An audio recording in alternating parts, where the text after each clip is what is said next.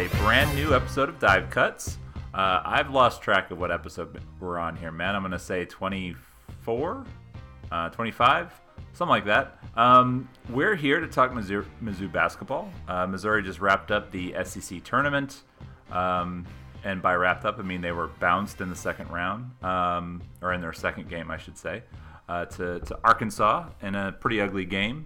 Uh, they did beat Georgia, which uh, I think before the tournament started, you and I were both kind of saying we kind of thought this looked like it would be a sort of a one win and, and then they're done, and that's what happened.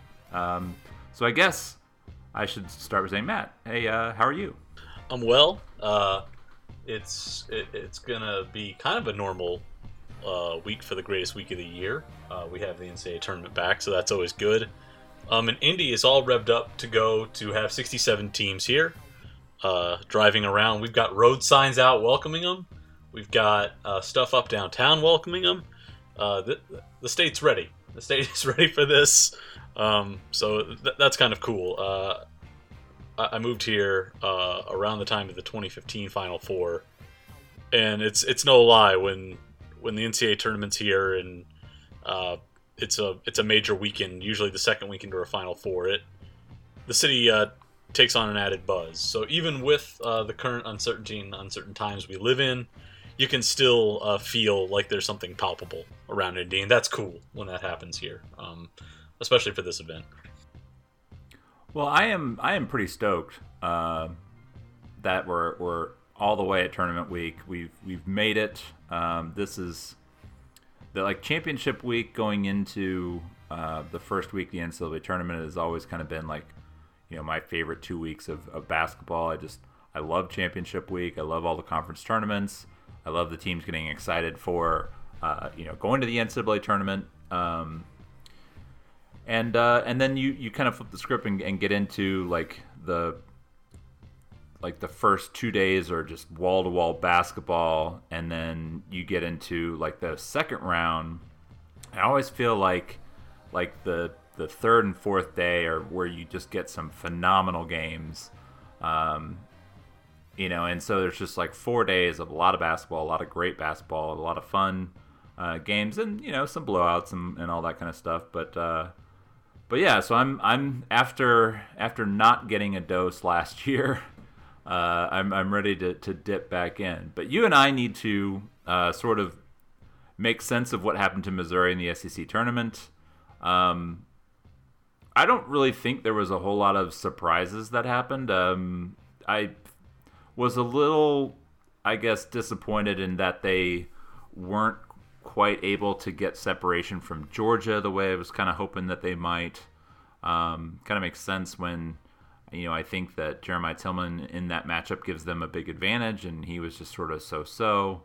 Uh, and then the very next day, that Arkansas game went just about like I thought it would. I thought it would be a really ugly game. I thought both teams would shoot terribly.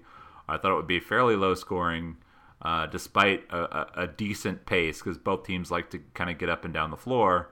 Um, and it was like it was it was pretty brutally officiated. Um, and and in a way that like I really don't think it was that much of an advantage for either team. Um, but it definitely impacted the way that the teams were playing.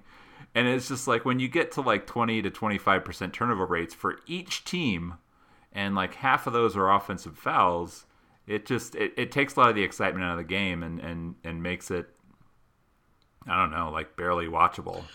Yeah, and there were it wasn't just that game. I think over the next couple of days, there were three or four more games where the charge count, where the charge calls were just absurd. And I don't know if it was a point of emphasis coming in, if the officiating crews had sort of like, you know, received any sort of notice or received any feedback from the consortium that the kind of like routes people through the SEC uh, or that part of the circuit. I have no idea, but a lot of offensive fouls called throughout that tournament. Um, I think you and I are in agreement that the refs are enforcing a rule, but it's the language of the rule that's the problem. Um, yeah. I think as far as what we what, a, the spirit a, of what we what we define as legal guarding position should not be yeah, run I, to I, a spot and plant your feet.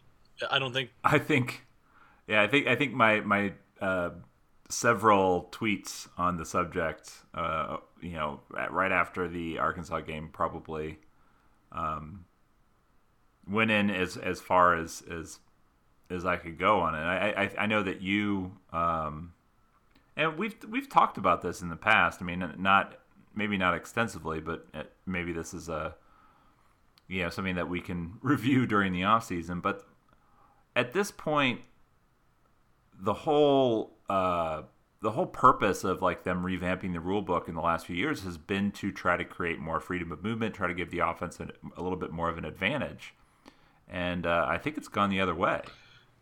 Yeah, the the player control foul has has at least the way it's enforced, I think has had the opposite of the intended effect. I think they've done a lot of good things in terms of the hand checking calls, and I think they've done a nice job, even moving the three point out line line out to create more space on the floor and force teams to space a bit more. But I, I don't think. I mean, but has it done that? I like, think it, a, I think it's another... it's been an effort to do that. I mean, like I just think like maybe it's the fact that Missouri went from you know shooting like 35, 36 percent as a team to shooting you know barely 30 percent. I didn't say it helped shooting. I thought it was supposed to help spacing. At least where you put bodies. Yeah, well, but but that, I I think that's part of the thing is I think that where the line was before it made more kind of like regular non-shooters like still kind of a threat. So you at least had to def- um, you at least um, had to spe- you at least had to keep a guard within proximal distance so you could keep teams from clogging the floor out and stuff. It was yeah. I, I get that argument, but I guess my point is that they've they've tried to do some things that you would logically think would make sense, but not fixing the player control foul has has probably been one that I think if you could find a way to legislate it to change it from to remove the value of running to a spot and planting your feet. I don't think that's how Mr. Naismith intended the game to be played. I don't think that's how we've ever won the game to be played. And I think it unnecessarily rewards the defense for not really guarding the ball, for not playing legal defense. Um, yeah. And so, and as like, there's a difference between like like walling up and and and challenging a shot uh, like even um, yeah, as you're, I don't know how much of the Big Ten tournament you watch, but um, former uh, top target for the Missouri Tigers, uh, EJ Liddell, a guy that you and I both love watching play basketball. Uh, he loves to bang down the post, and occasionally, like the defender will just wait for him to sort of throw his shoulder into him, and they'll just fall over. Um, and like there was one moment I think in the pretty sure it was um, I think it was the Michigan games. I think it was Chaundee Brown who was guarding yeah. him. And and like Chaundee just stood his ground and they just I mean they just they just bumped each other for two or three times in a row and Chaundee challenged a shot. I, I, can't remember if EJ made the shot or not, but it was just like it was it was like refreshing to see somebody not just fall over the second there's contact. Well, uh, they don't, and, and they don't, and, and, they don't enforce the flopping warning enough. Like we see it early in the season, like you'll see flop warnings through the first ten game of non-con, and then they go away. Like they just stop enforcing it. So either you're going to change the player control foul, or you're going to consistently enforce the flopping rule. And yeah. and you're going to hit teams with it, and it's going to cost teams a couple of guys. It, it's got to go one of two ways: either you change the rule, or you really empower officials and you really make it a point of emphasis to to even if it involves some more replay reviews which people hate but if you're gonna if you punish teams for flopping you disincentivize a little bit of that behavior. But overall what i was getting to was like you said it, it, it impacted missouri more because ultimately they didn't have the size down the stretch to compete on the glass. I think when you go back through and you look at you did it in stuff. I think there were there were two uh, two offensive fouls called on Jeremiah Selmon, and two on Mitchell yeah. Smith. Um, and and both those guys fouled out. Yep. So, uh, the impact is though when you go and look at when Arkansas takes control. I think two of the buckets during that eight when they extend the lead when it's tied 50-50 and they push it to 58-50 come off putbacks by Justin Smith and then Notae getting to the rim and somebody trying to rotate over to account for the lack of rim protection and a foul on the drive, and so Arkansas gets free throws out of the deal. They push the lead out. Missouri now doesn't have its best offensive player in the post. Arkansas is freed a little bit now to guard the ball a little bit more aggressively, and Missouri just wasn't getting the kind of performance it needed from a guy like Mark Smith. And even while Xavier Pinson, I thought, played better in that game than he did against Georgia, just wasn't able to really get revved up to the kind of level that was going to be able to offset, you know, Tilmon's absence. And they just didn't have enough offensive punch down the stretch. But I thought it played out like we thought it would. I think Missouri has shown that it can handle this Arkansas team. It's gotten the pace where it's wanted it. Now there were 80 possessions in the first game, but it felt like in every game Missouri's dictated when those transition opportunities happen. Like the transition opportunities tilt more Missouri's direction, and Arkansas has not been able to really get the game at times to its pace. I just thought Missouri in the first in the second game when they played in Columbia didn't have enough rim protection and they didn't do a good enough job in pick and roll defense. In this game, they just didn't have size down the stretch, and it cost them both games. But went went yeah. about like I thought it was going to go for them, and well, that's the thing. Like, yeah, I, I think I point, kind of pointed out in the comments section on Rock M Nation. You know, people were just talking about, you know, like uh, how was Missouri gonna, you know, make up this gulf, and it, not exactly in those words, but yeah, like Arkansas finished second in the league, um, and is there a wide gulf between like the team that Arkansas was this year and the team that Missouri was this year? Not when you look at how they played in again in quad one games. They're actually pretty comparable. Well, I'm saying like if you were to look at the quality yeah, opponent, and, and how they played against the best teams on their schedule. I'm just talking about like they played against each other. Well, I'm getting times. There. If you, like that, that yeah, like that's head that, head, that's a good sample. When you size. watch them head to head, they're comparable. When you expand out and look at how they've played in quad one games, and at least in terms of efficiency and how they operate, they're fairly similar. The difference is, is Missouri has taken worse losses to worse teams, like within quad two, than Arkansas has, and that that's really the difference. There is the metrics are going to tilt Arkansas's way, but I think in games that matter and in head-to-head games, the gulf isn't all that wide between them. Uh, and yeah, and I just like that was kind of my point. Is, is I know, but I was expanding I think, that. Say, I think right. you can say that if Missouri, the gap between them on the floor this year was not as wide as might have been might have been seen early on. I think Missouri played better early. Arkansas played better late, and it kind of comes out in the wash. Yeah.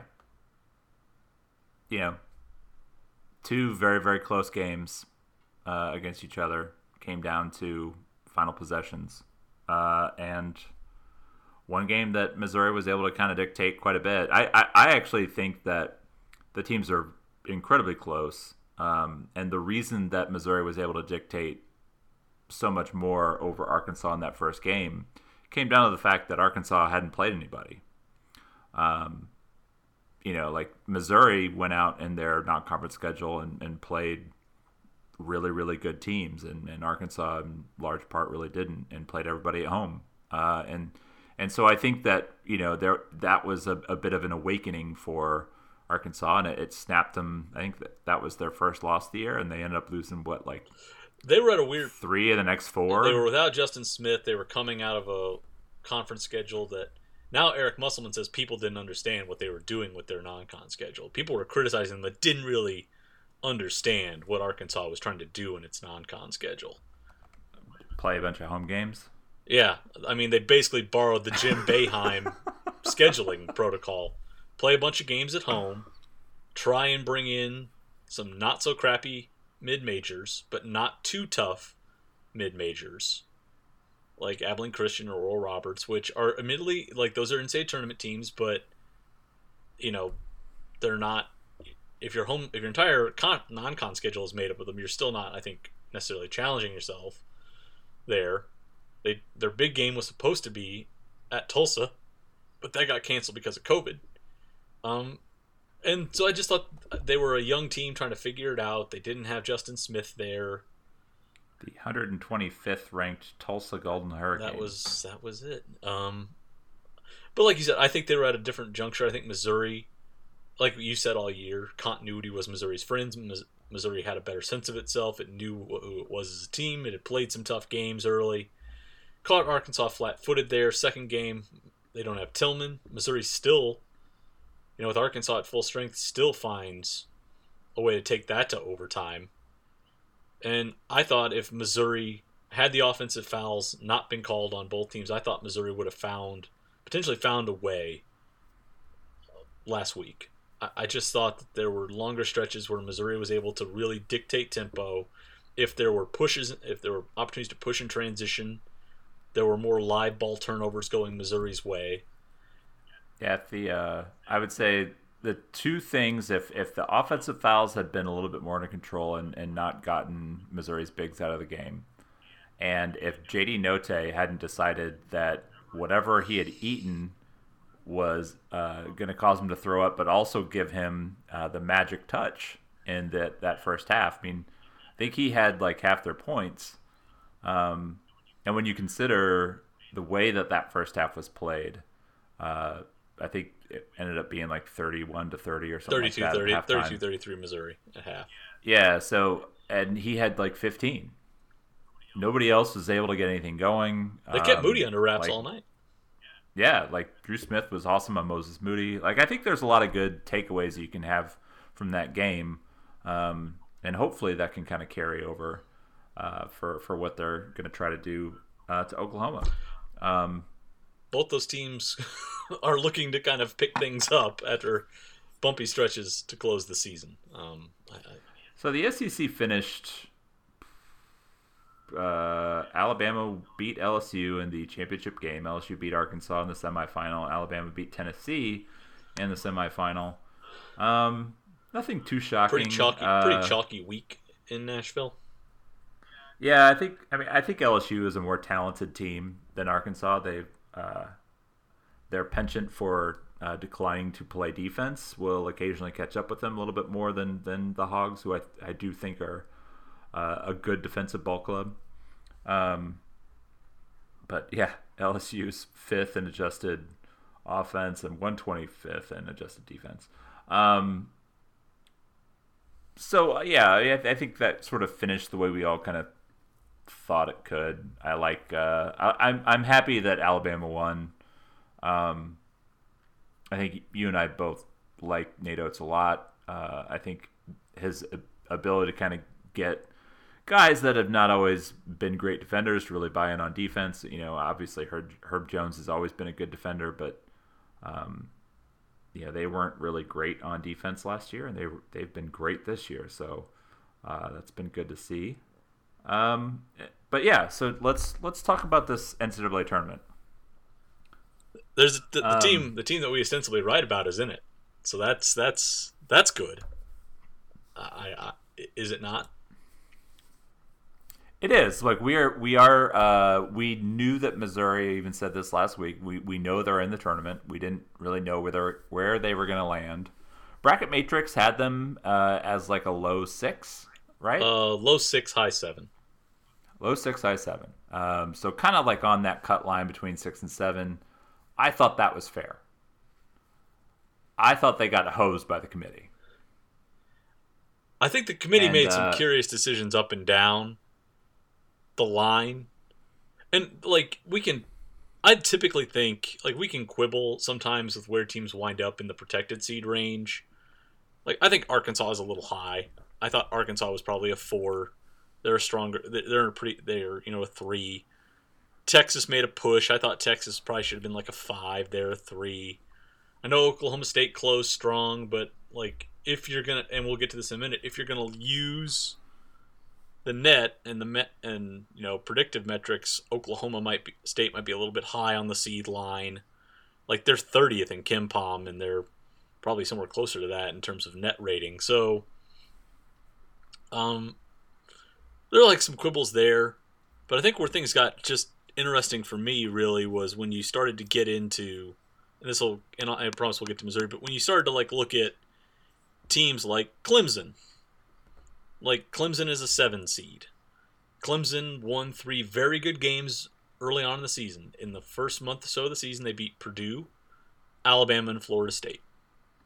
They then went on a COVID pause early in ACC play, came back, got shellacked, closed well, beat some okay teams. Like, did not lose games down the stretch, but didn't beat anybody particularly great down the stretch, and then bowed out to number 132 in KenPom Miami in the first round of the ACC tournament, and still wound up a seven seed.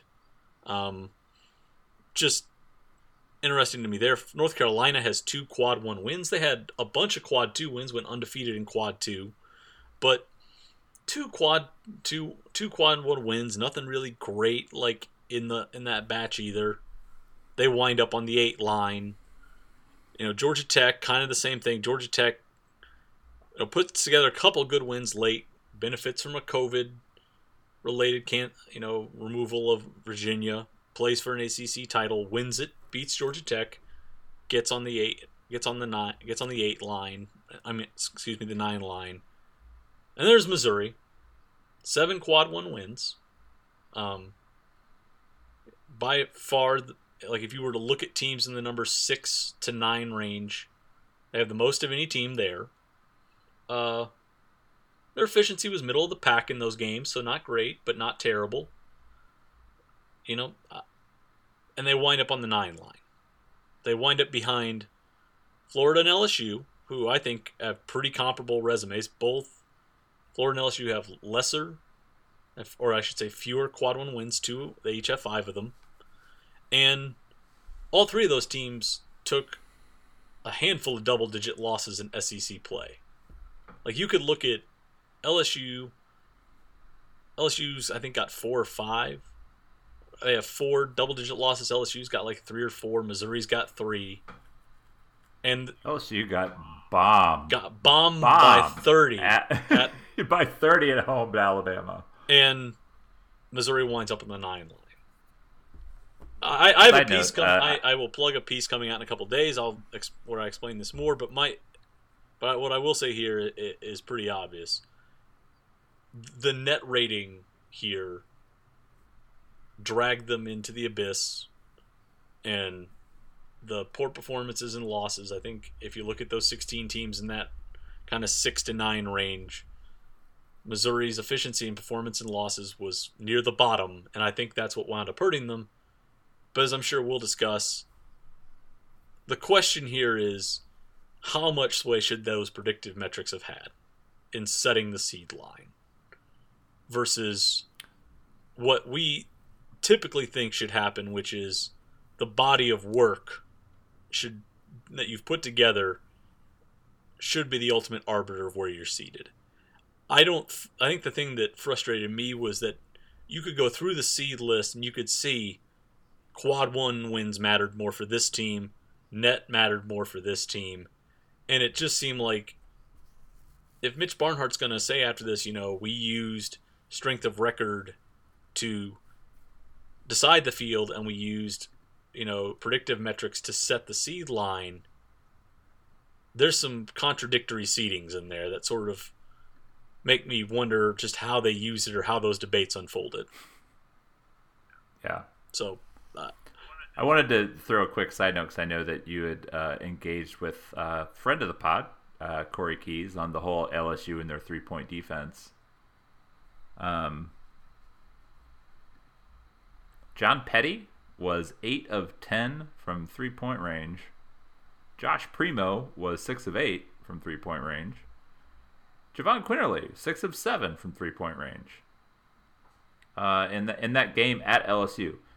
I, I would think like the, the guys that are probably the best shooters on you want to close them down Alabama's team you might want to you might want to close down those run guys. them off the line and and they made 20 three pointers. 20 three pointers. The, the other um, thing is. Kim, so I, I think we, we might be overestimating LSU's uh, three point defense. KenPom has written extensively on his site and for The Athletic that the better gauge of a team's defensive ability is two point defense because three point shooting is more prone to volatility than two point shots. And if you look at the points per shot value of a three and a and a layup, they're basically equal. And LSU gives up a crapload of straight line drives to the rim. So even okay, yeah, LSU might close down some shooters, but they're still giving up blowbys to the bucket for shots that in the end are worth an equal value. It doesn't matter. They're 330 or 330th in the country in three point attempts to field goal attempts, which tells me that they're giving up a lot of threes. Like they're allowing three pointers to be taken. It's just a matter of the fact that the teams that are shooting those threes aren't making them. Like, eh, and again, like this is where I like I agree with KenPom. I do think that like that's just a, a a really difficult way to measure someone's defense is to look at an opponent's three point. It's it's it's almost like I I was joking a while back about um, I think it was two years ago that Missouri had like this free throw defense that was terrible. like their opponents were just shooting like a horrible number uh, percentage wise of, of you know their free throws. Um, it recovered down the uh, down the stretch some, but I think yeah to start the year they were holding their opponents to like 55 or 58 percent or something like that, and it was like they're not holding their opponents; they just happen to be fouling the right guys. But Missouri here we've taken a long circuitous way to say this. We think Missouri got hosed by at least a seed line. I, I could have seen them taking a drop to number eight. It, just based on a procedural bump or having to make, you know, have to balance the regions or protect some seeds. That sometimes happens. A procedural bump isn't uncommon, and it'll happen down. So if they had landed on the eight line in, you know, the weakest region, I would have been like, okay, yeah, that makes sense. They they took a procedural hit and got moved. But to fall to the nine line, and then to move into the toughest region, or to the top overall seeds region, was sort of indicative of what the committee thought about the overall body of work that Missouri put together. And I just can't square that with what they said a month ago, where Mitch Barnhart was on CBS again telling Greg Gumbel, what we're really looking at are elite wins. We are looking at, you know, wins against the top part of the net. Missouri's got four of them. So I don't so I guess my yeah, that's the quad one A, yeah, right? The quad one A. Basically, did you beat top thirty some top thirty teams? And Missouri had four of those wins, and I guess again we're not in the room. We don't hear the back and forth and the debates that happen and and the cajoling and the lobbying, but I just don't know how you as a committee can say we value elite wins and then put a team with seven of them in the nine hole, in a, in a, on the nine seed line. I just don't see it, especially like when I think I tweeted this out yesterday. Teams on the number six line had 11 quad one wins combined. San Diego State has one of them.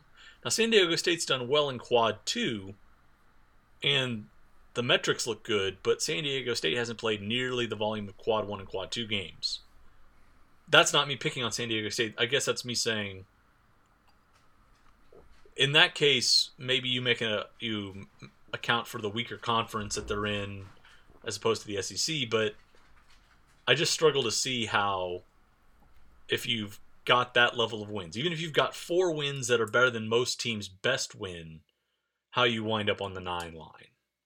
And the only thing I can fathom is we don't see the actual team sheet. Like we don't see Warren Nolan does a great job producing a proxy of the old one, but we don't uh, we don't see the the ingredients that go into the stew. Like with KenPom, I can look at almost everything. You know, I can look at a team page, I can look at raw efficiency margin, I can look at adjusted margin. I can see everything. And I can basically like even go in and calculate adjusted efficiency for quad one wins using it, or I can come close to it with the selection committee, we don't know what deeper metrics they looked at with Missouri. We don't know if they saw the, or if they just saw the top line at 47 and said, "No, we, this is just too much of a, too, too far of a bridge to cross, to put them on the seven line." But again, to me, the the quad one wins should have been the counterbalancing fact to that. So maybe don't put them on the five or six line Maybe keep them on that seven eight cut line. Maybe make them a low seven seed. But I just I don't understand how how what rationale they used to put Missouri in the overall seed picture that they did. It, it's just hard to look at it and see a clear cut. Yes, I can see what they were doing. We can try and extrapolate and try and surmise, which I, I'll do in the piece, and it, uh, I think comes out Wednesday. But it's it's just hard to tell, and you, you wish there was at least some transparent hint as to what was guiding the decision. Well, right, and so this is so I think you and I are kind of doing a couple companion pieces. People will be able to read them uh, tomorrow. Um, you were looking at trying to figure out how Mizzou fell. Um, and I was taking a little bit of a different approach in that the I think the committee is again misapplying analytics. So if you like people that knew like the whole Jesse Newell thing understood that you know my my bone to pick with with Jesse was not so much that I thought his method of using analytics was a bad one, but I thought he was misapplying the analytics, uh, particularly early in the season. Uh, and again, like a, a big thing for me this year has been this is a really weird year, and KenPom normally has a lot more data to go on. And this year, he just doesn't have the amount of data that he's used to by mid to late January. He's missing, in so, some cases, five to 10 games for every team. Right. And, and, f- but also five to t- 10 games of cross conference competition, w- which is so important when figuring out these predictive analytics. It's one of the reasons why I think the Big Ten, while I, I am a full believer in like the top of the Big Ten as those teams being They're monsters, really really good teams. I don't think like there's this wide gulf of of like the the top of the Big Ten versus the top of the SEC versus the top of you know the uh, Big Twelve. Um, like I don't really think the, the difference, and we've seen that. Like we saw Missouri beat Illinois. It, does Illinois look monstrous right now? Yes. Like they they stormed through, they beat all these top 10 teams, but all those top 10 teams are top 10 based upon a a level of preseason expectation. Um, and and so when these things kind of happen, so like everyone's looking at the SEC as being down because Kentucky's down. Everyone's looking at the ACC as being down because North Carolina and Duke and Duke are down, right? And so there's this this underlying uh, bias that comes from the voters. Um, and that's why I've always felt that that the metrics were important. But this is a year where metrics are going to give us more oddities because there is a lack of data. Uh, and so that's I think that's why you see teams like Texas Tech and Wisconsin uh, so far up in the analytics, um, and yet with pretty mediocre records. Like if you dropped Wisconsin into the SEC, they'd probably be like eight and eight. You know, like like that's just you can watch Wisconsin play and say like, yeah, they're they're they're decent. Um, but they're not like a top twenty team, but they were in the top twenty almost all year because of the Big Ten. Um, so I feel like I'm getting a, a little off of my no. I think here. The, the the gist of this is: was there a point where the Big 12 and the SEC became self reinforcing by playing each other consistently, and you didn't have, even if it was crappy mismatches, like over, like blowouts of high majors playing overwhelmed low majors, those games are important because they kind of establish the middle, they kind of help seed the baseline establishment. They're like, these are what the best teams are doing against the weakest competition. This is how everything kind of filters out. We have a good sense up and down across leagues how teams are faring against each other. When you get into just the Big Ten and those teams are playing each other, and you don't have Rutgers with five non-con games that and some possessions that are good and some possessions that are bad, Rutgers can continue to look pretty good. Um, right. I don't know if Rutgers is. Ri- I mean, Penn State was 35th in KenPom. Yeah, and at 11 and 14. It just it does not like Indiana is 46th at 12 and 15. it Minnesota is 58th at 14 and 15. So, I mean, Minnesota might be the closest one you have because they were the ones that probably came closest to playing a full schedule.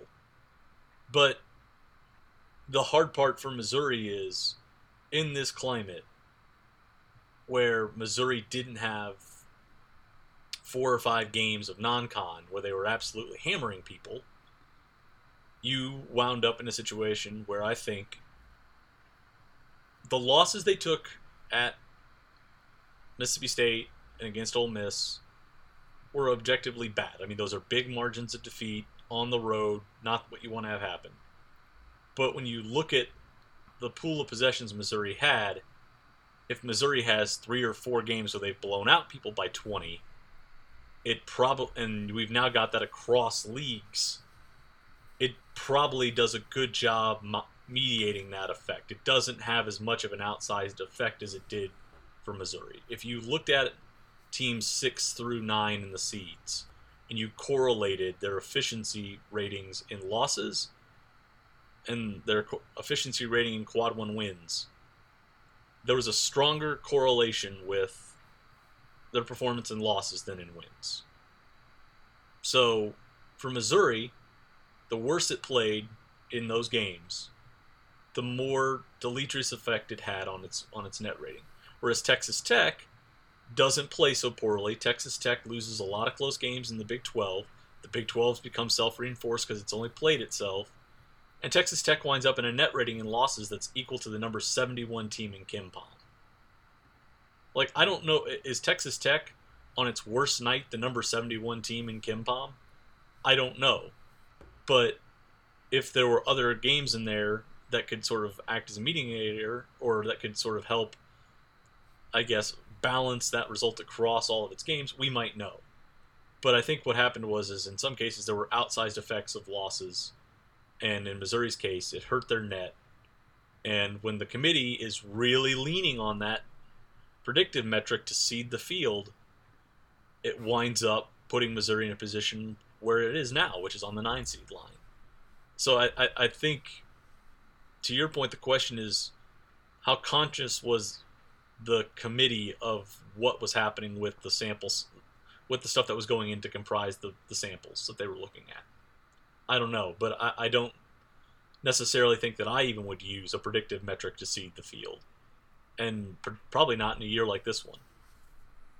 Well, so I think that a little bit more of a uh, traditional way of looking at would be something like strength of record. Um, I do think that you can develop uh, tiers based upon the results, you know, the wins and losses. You know, this team beat that team, this team beat that team, and here here's our our basic tiers. Like I don't think you need. Well, that's why they created the quad an- system was to do that. Was to. Well, right. Like like you don't need analytics to to tell you that Gonzaga is really good. You don't need analytics to tell you that Illinois is good. To tell you that Michigan is good. Like you can watch these teams play, uh, and they're good on both ends of the floor, and they win a lot of games. Like you don't you don't need the analytics to tell you that. Where I think the analytics are, are helpful, and, and this is why like I, I, do think they're helpful in telling a part of the story. Uh, and one of the things that I've I think I've gotten away from a little bit from the way that, that Bill did it um, is as Bill tried to tell the story using the numbers, and I use the numbers to tell the story. Um, and in in a way that I've always been more about how the game played out than like the net results of the game. Um, you know, mainly when you think about, um, I guess, my attention in recent weeks to some of Missouri's close losses. Uh, you know, everyone's kind of flipping out about how uh, Mizzou has sort of lost the plot, so to speak, because they were 10th in the country um, and now they're not ranked in a nine seed. And it's like, oh, you know, Cuonzo lost the plot. He like he he, he he let the team go and all this kind of stuff, and it's like, no, well, n- none of that is true, because Missouri was was tenth in the country after they beat Alabama, and that Alabama game came in a time where Missouri had already had three losses on the season. One of those losses was uh, a 20 point home loss to Tennessee, uh, a 16, 15, 16 15 point, point loss. road loss to Mississippi State, uh, and a you know close-ish loss to on the road at, at Auburn, who Auburn at that, that time was was playing a little better. Um, but they also narrowly beat the worst opponent on their on their schedule in Bradley, uh, at least according to the net rankings. Um, so they, they had a one point home win over Bradley, who was a that was a quad four win. Uh, they had a uh, They narrowly escaped a quad three loss to TCU. I think think TCU would have been quad three. yeah yeah. So TCU was was before Alabama. TCU would have been a quad three game, and and that was an overtime game that Missouri needed. So so Missouri has always been this team. Uh, they had two blowout losses uh, to Mississippi State and Tennessee. and two Um, near and they- two near th- quad and two near bad losses that they escaped from. Yeah. So, like, so what happened is we flipped to the second part of the season, and you know they had another couple blowout losses. We'll we'll sort of include, uh, we'll include the the, the Georgia loss as a blowout, even though it was only ten points. Uh, blowout loss at Ole Miss, um, and then they lost those close games instead of winning them. Uh, although they, they did have the, the, the close wins over Florida and Georgia. So two and three in close games um, with a couple blowouts. Uh, two and four in close games if you want to if you want to include uh, the first Georgia loss.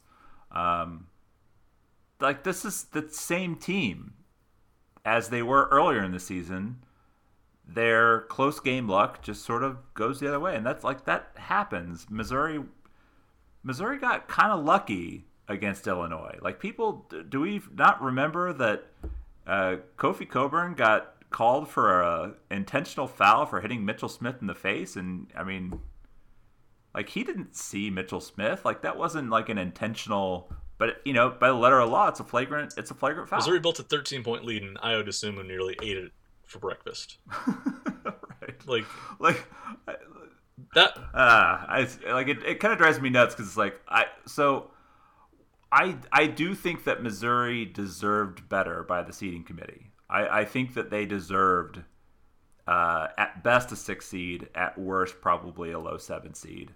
Uh, and I I feel like the the committee just they they they didn't do their jobs properly because I think you look at the resume first and you use analytics to parse the differences. So you you build your seed list and then okay, we've got this this tier of teams uh, and and it's clear like in and like you were saying like in that that 6 to 9 range like Missouri has more quad 1 wins than all these teams like that should matter. That should matter. Results should matter and it just it it doesn't the net ranking mattered and and analytics by its but like their nature like the reason KenPom exists is he was trying to build an algorithm that could figure out what the vegas lines were going to be like how like because vegas has been doing this for years so that that that was his goal was to build something that was predictive in nature. And I don't think the NCAA tournament should be built on predictive metrics. I understand using efficiency margin, uh, and I think that efficiency margin is is a good indicator of how good a team is.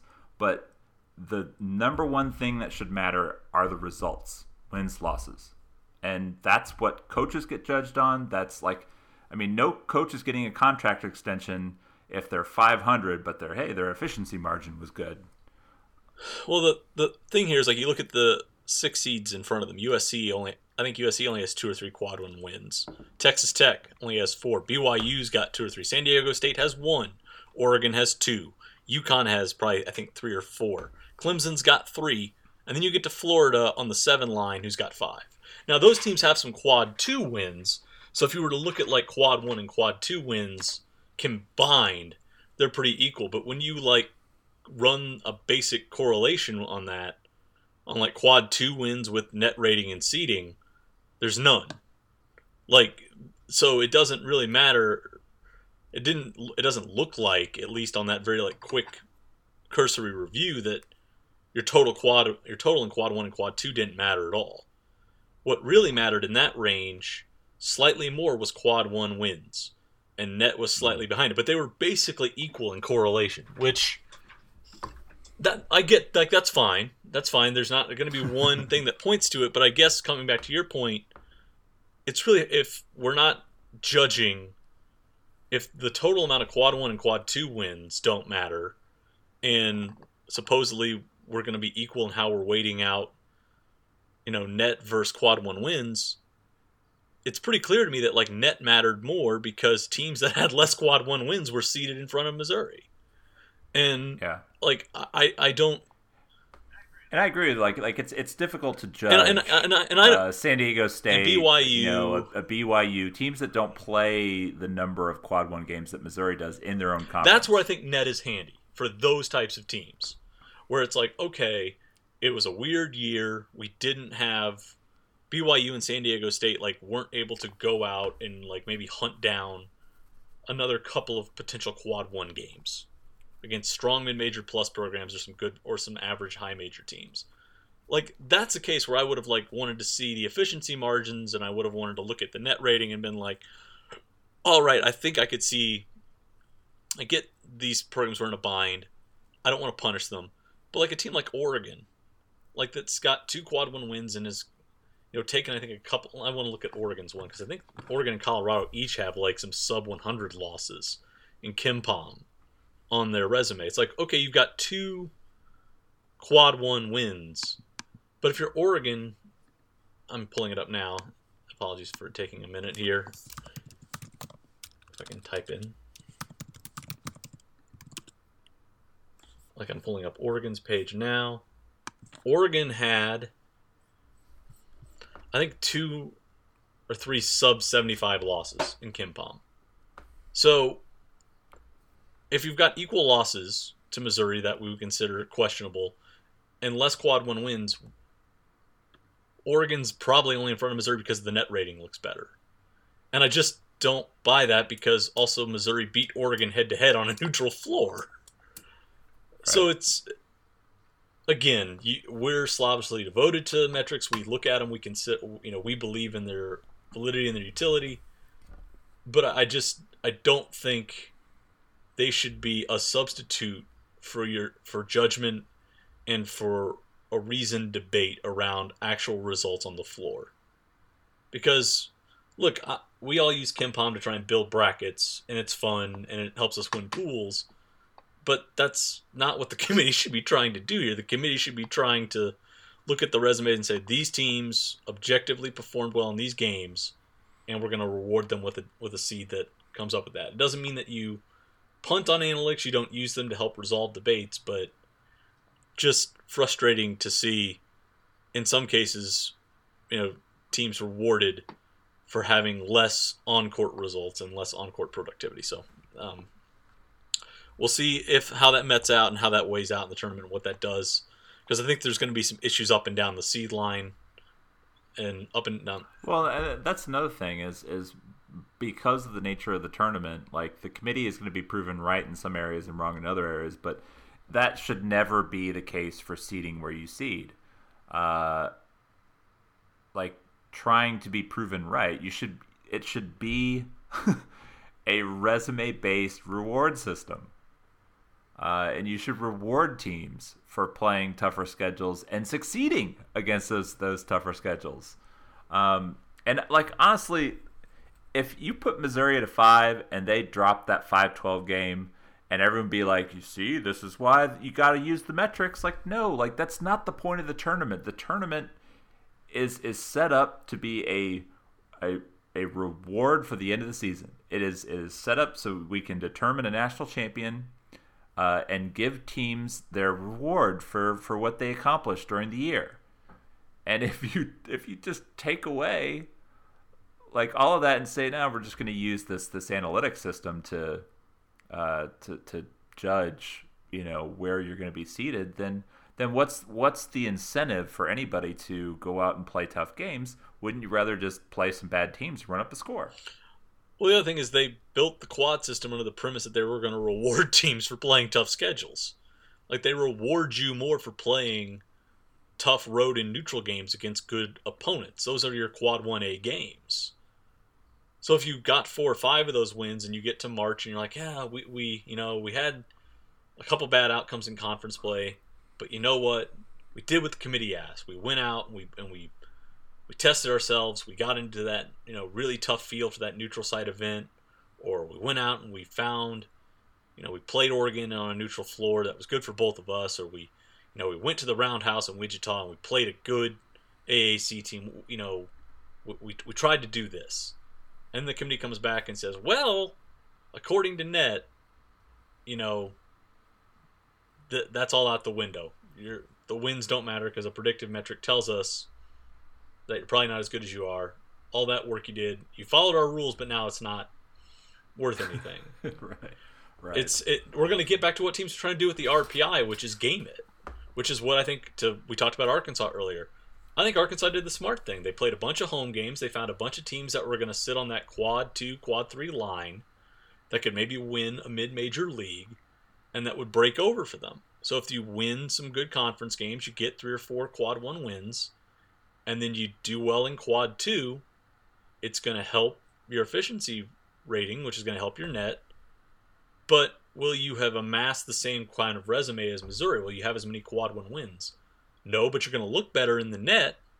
And if the committee is going to use the net to determine your seed line, why play Wichita State? Why play Oregon when you can play a pretty solid mid major at home and, and, still get rewarded on the seed line? I, I don't think that's where we want to be because that's where we were with RPI.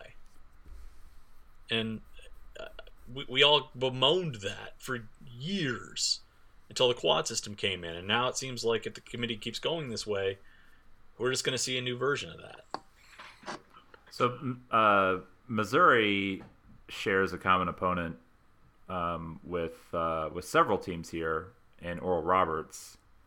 Um, Missouri beat Oral Roberts by uh, 27 points. Um, Wichita State uh, made the tournament. Um, they beat Oral Roberts by five. Uh, Oklahoma State beat Oral Roberts by five. Oklahoma beat Oral Roberts by 14, and Arkansas beat them by 11. There's your efficiency margin. But you know, like like again, this is this is what I go about. Like of all the years where you're just going to like blindly use uh, analytics, it, it's a year where you don't have nearly enough data to give you the right kind of set to to be a good judge of that. You have to you have to go by resume. Um, and to the Missouri fans who are like, well, Missouri shouldn't have lost those games, like eh, all these teams are losing games. like all of them. They're all losing games. Yeah, like Missouri lost uh, ugly at at Ole Miss. Missouri lost ugly at home to Tennessee. I really wish you could take back the way that second half unfolded at Mississippi State. I mean, the rest they're all close losses. Like what? I sorry. Like I just I like I feel like this is the argument that's been happening um, for for for days now, and it's just like it's it's it, it, it got to the point where I'm frustrated. Yeah, and I think it'll be interesting. I'm fascinated. We're 54 minutes in, and we'll talk about Oklahoma a little bit. That's why I'm fascinated by the OU matchup because I feel like both these teams kind of have the same narrative around them. Both of them were playing well in late January into early February. Both of them made appearances in the top 10. and then the bottom just sort of dropped out. And I put that almost sort of in air quotes there. Whereas I think both those teams sort of came back to where the metrics were telling us they were going to be for a while. Um, Mm.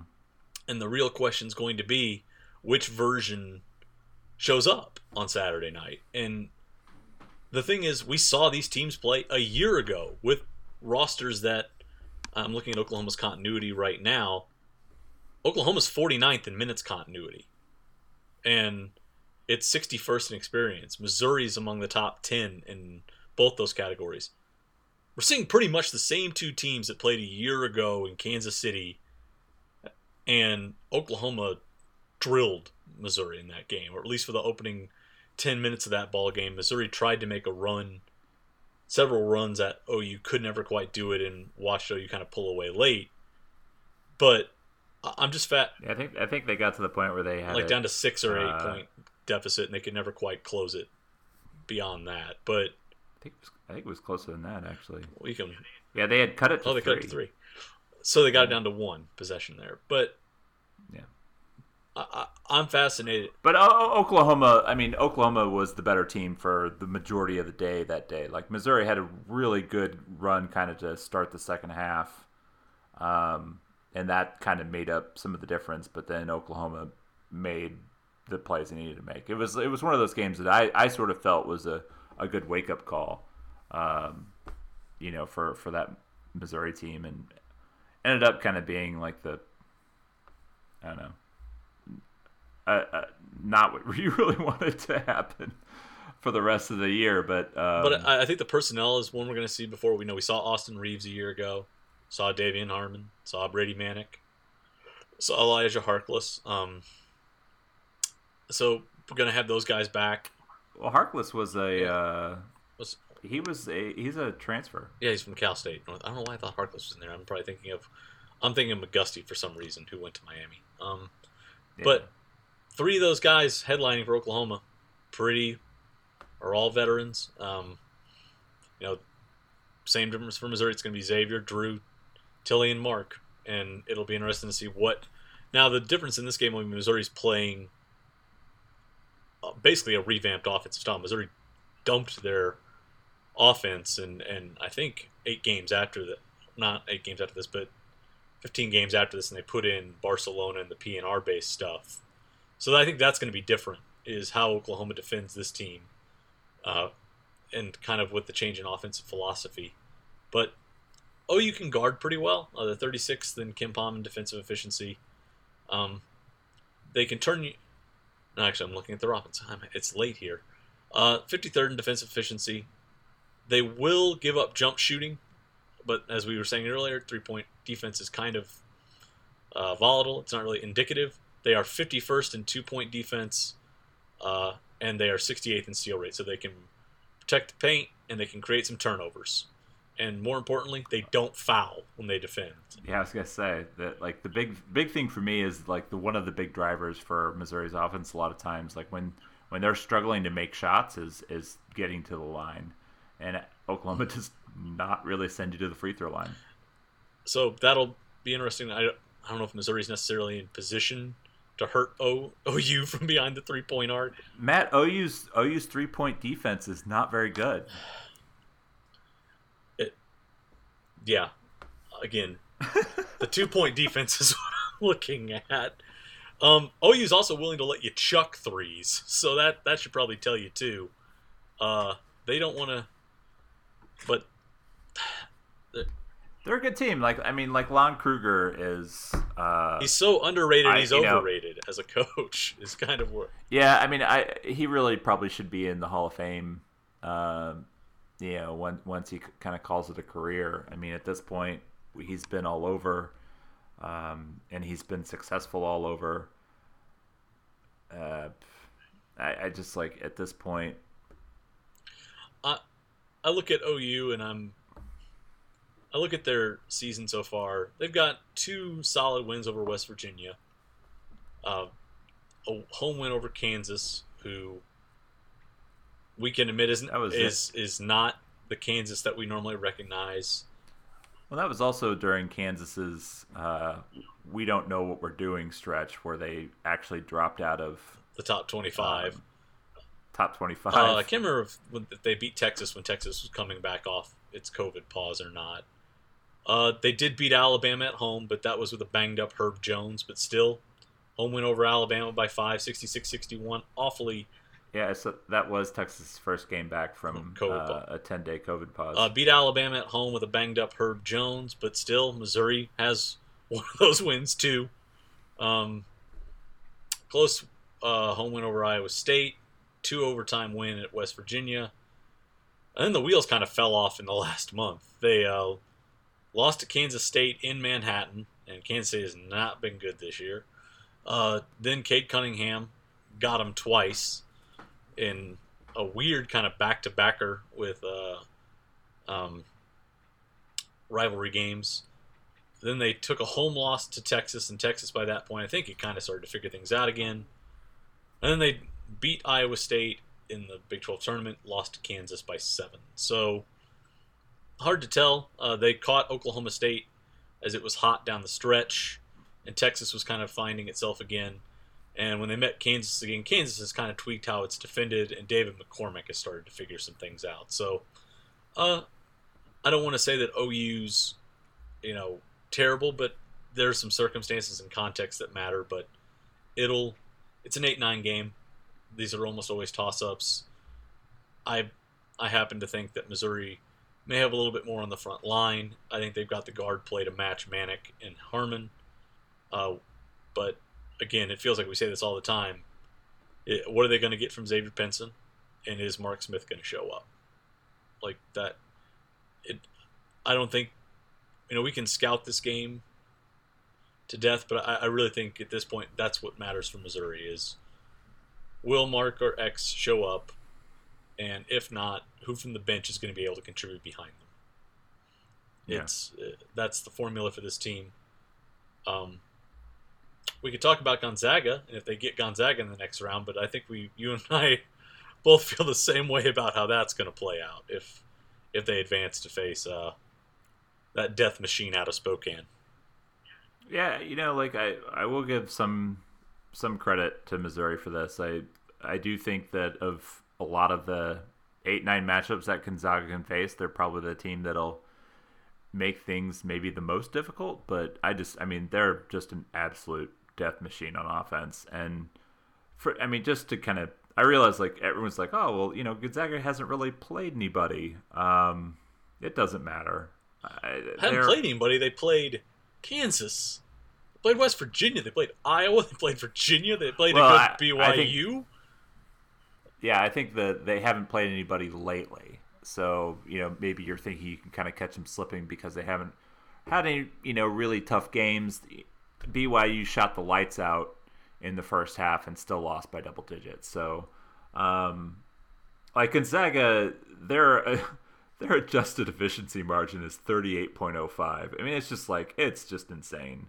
They're a good defensive team. Mark Few has always kind of fielded good uh, defensive teams. Um, uh, Gonzaga is the team that I think is gonna is gonna win. Their best rebounder is a six five guard.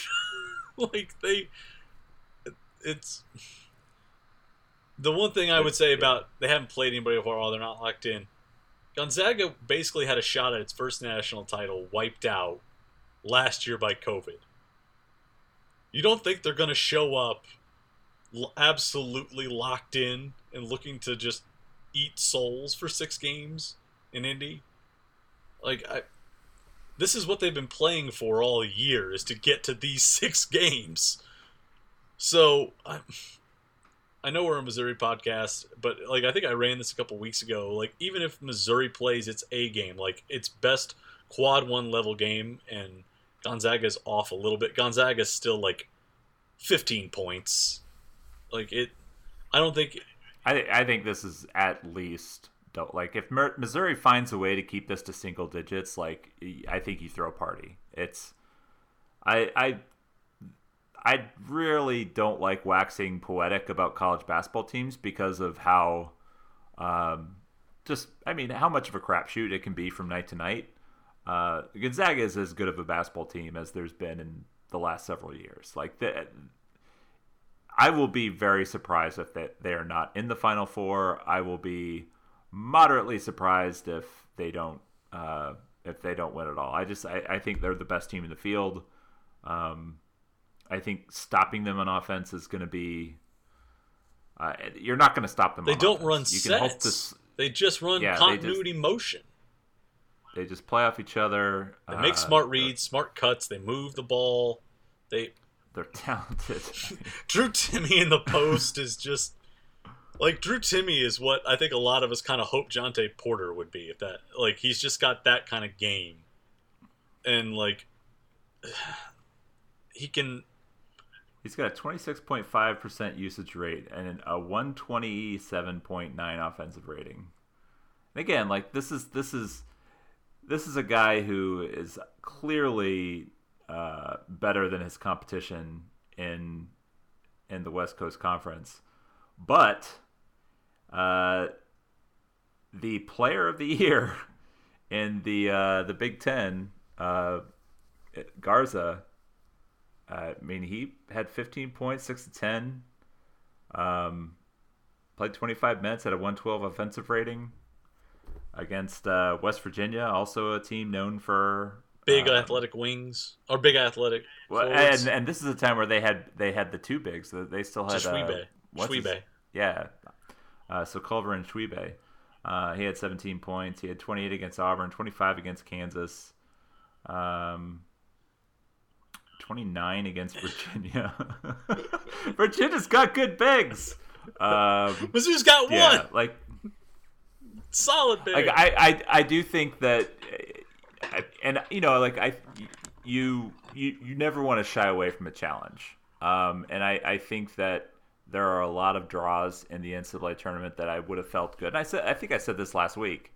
Um when you talk about like matchups like Gonzaga is just it's a, they're a terrible matchup for a We're lot of bringing teams. Andrew Nembhard off the bench.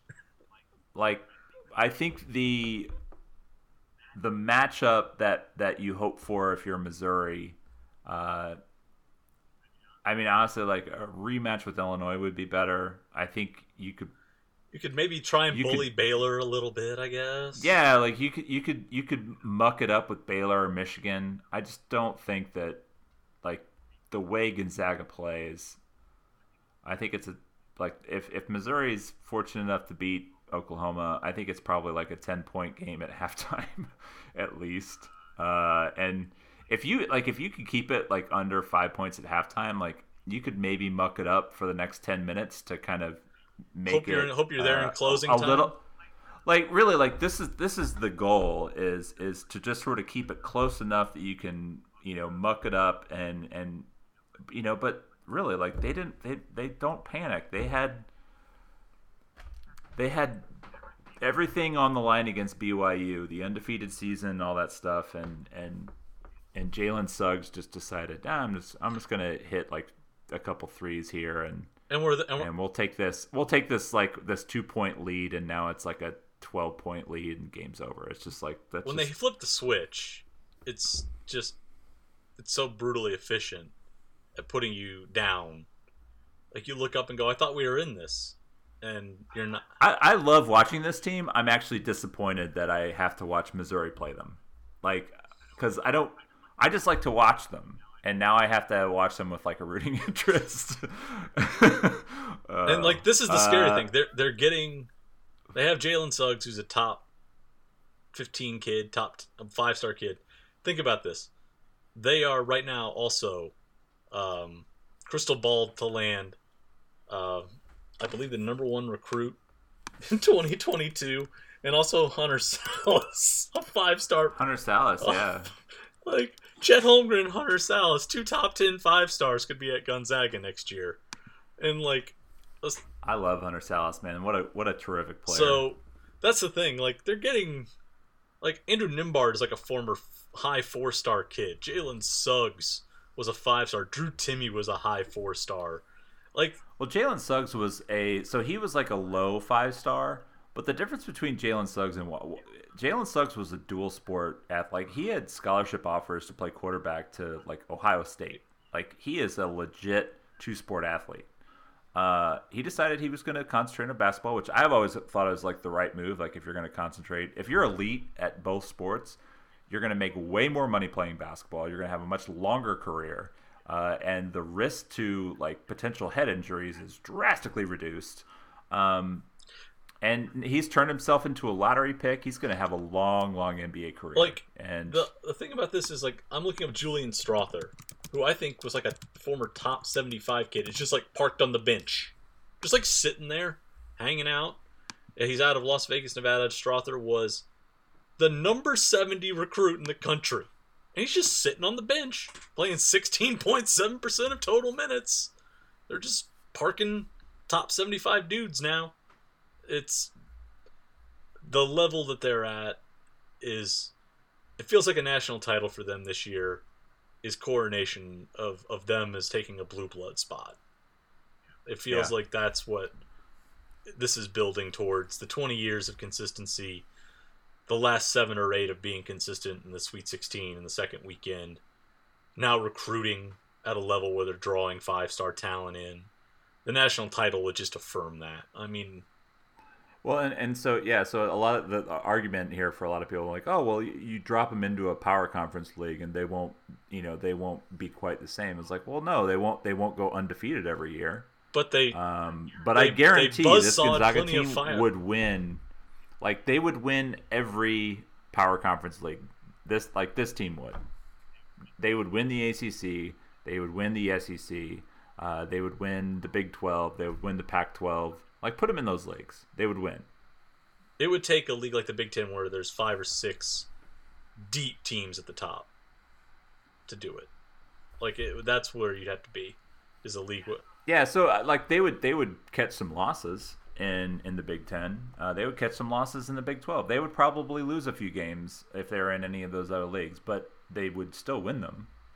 Like, and that's the thing. Like when you play in the power conference leagues, you're going to lose basketball games, unless you're just like I think you know Kentucky went undefeated a few years back, and the league wasn't great that year, and so that kind of helped Kentucky. Um, but they also had like two classes on top of each other that were just like five five stars in each. Was that when we were doing so the were- platoon A and platoon B systems back in fifth? Yeah, I, th- I think so. That was like it was like with the Karl-Anthony Towns and the Harrison. Yeah, that's when they were and- platooning that year. That was like Yeah.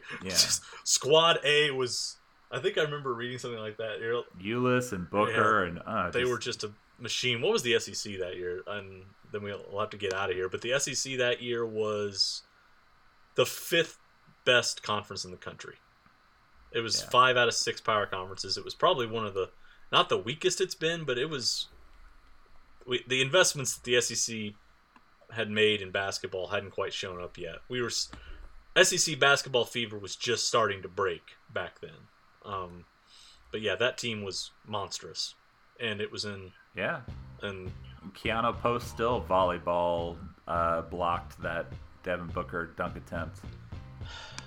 Do it, so small. do it, Post. Do it for do it. I'm looking up what the West Coast Conference is. So we gotta get Yeah, out we of here. do. We're at like The last point is the West Coast uh, Conference is basically as good this year as the SEC, close to being as good this year as the SEC was when Kentucky went undefeated at. it. So that uh, a little, little help from the team at the top. will help. So The uh, yeah. So we will um, we'll be back next week.